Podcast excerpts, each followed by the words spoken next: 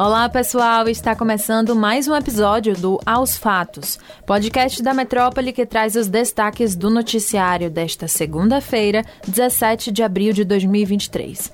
Eu sou Luciana Freire e comigo na apresentação está Mariana Brasil. Oi, Mari, tudo bom? Oi, oi, Lu. Olá, pessoal.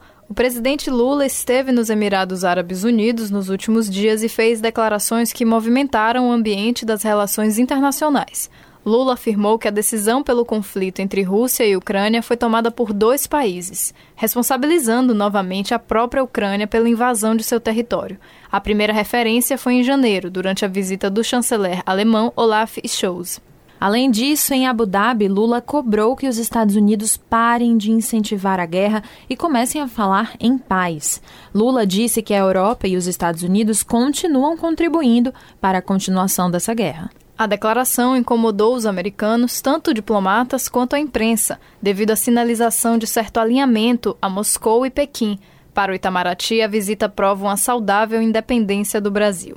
Nesta segunda, o chanceler russo Sergei Lavrov chegou a Brasília para uma visita de dois dias.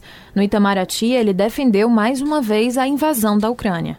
Citando o atual cenário internacional, ele disse que a Rússia busca uma ordem mundial justa, correta e baseada no direito internacional. Lavrov discursou depois de reunião de trabalho com o chanceler Mauro Vieira, em que agradeceu o que chamou de contribuição do Brasil na busca por uma solução ao conflito no leste europeu, e disse estar levando em consideração posições levantadas pelo governo de Luiz Inácio Lula da Silva.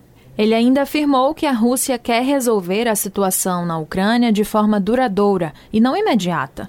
Lavrov discursou em russo e houve uma tradução simultânea. A avaliação de países ocidentais, e aqui falamos dos Estados Unidos e dos países da Europa, é de que Lula enviou nos últimos dias sinalizações consecutivas que afastam o Brasil da posição de independência que o petista diz adotar e colocam o país alinhado ao discurso de Rússia e da China.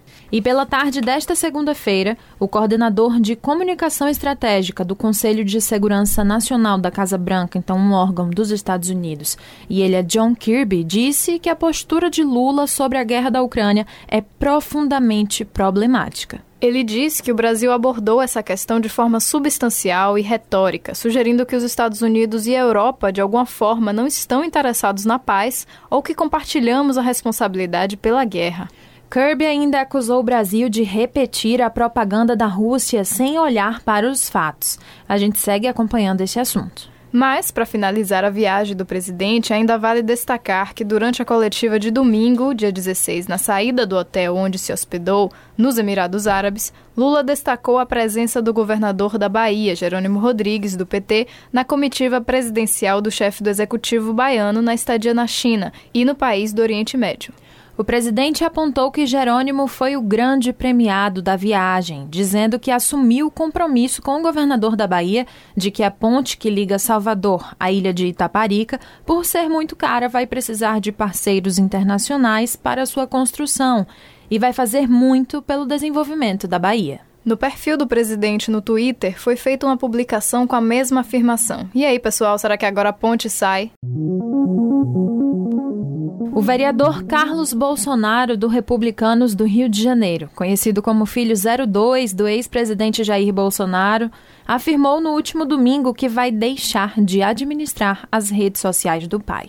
Em uma postagem nos seus perfis, o parlamentar disse que a decisão não foi tomada por impulso e que não acredita mais no que o trouxe até aqui. Carlos Bolsonaro não informou uma data, mas disse que vai abandonar as redes do pai em breve e irá se dedicar a um novo ciclo de vida com foco pessoal, em tom de desabafo, ele demonstrou mágoas sem citar nomes. Pois é, o desabafo dele foi assim, ó, abre aspas, pessoas ruins se dizem as tais e ganham muito com o suor dos outros que trabalham de verdade, e isso não é exceção aqui.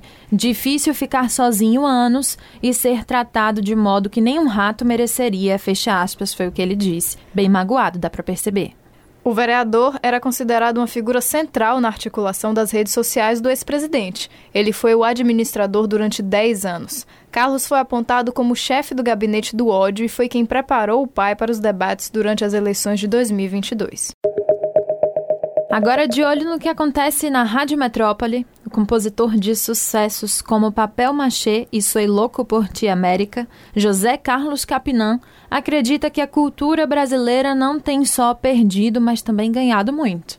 Em entrevista na rádio nesta segunda-feira, o músico, poeta e escritor lembrou que desde a época em que começou a compor, lá na década de 1960, já ouvia críticas de que a cultura brasileira não era mais a mesma. O artista conta que no tempo em que participava de um movimento cultural dentro da universidade, também se criticava a cultura brasileira, como se ela tivesse perdido a qualidade, mas na verdade isso não ocorre. Ele argumentou que, abre aspas, é que é difícil, a cultura tem uma fase meio subterrânea, que as coisas não acontecem claramente para a gente. Surgem novos autores e eles têm dificuldade de ocupar a cena, de ocupar o palco, e isso dificulta para todos nós a visão real do que é está acontecendo, fecha aspas. Para o artista, a diferença atual é que há uma avalanche de coisas banais que prejudica a visão das coisas que não são centrais e que se ocupam da condição da vida, da condição de ser ou não ser. Fecha aspas, foi o que disse ele. Durante a entrevista, Capinã revelou que vai propor o Prêmio Nacional Castro Alves, com o objetivo de dar visibilidade a ainda pouco conhecidos pelo grande público. Segundo o artista, a premiação seria da Academia de Letras da Bahia, com patrocínio do Ministério da Cultura e da Secretaria de Cultura da Bahia. Vocês podem conferir a entrevista completa no YouTube do portal Metro 1. O publicitário baiano Sidônio Palmeira, responsável pelo marketing do presidente Lula nas eleições de 2022, vai lançar um livro sobre a última campanha presidencial. Essa informação foi confirmada ao Metro 1 pelo próprio marqueteiro. A previsão é de que o livro seja lançado até o início de junho e traga um resumo sobre toda a disputa pela presidência em uma das eleições mais acirradas do Brasil. A obra deve ser lançada em Brasília. Sidônio Palmeira foi responsável também pelas campanhas vitoriosas do atual ministro da Casa Civil, Rui Costa, e do senador Jacques Wagner, ambos do PT, ao governo da Bahia entre os anos de 2006 e 2018. A gente fecha o episódio de hoje com dois assuntos para você ficar de olho nessa terça-feira. A primeira delas é que a proposta do novo arcabouço fiscal, que ia ser encaminhada nesta segunda, ficou para ser encaminhada na terça ao Congresso Nacional, então fique ligado, viu?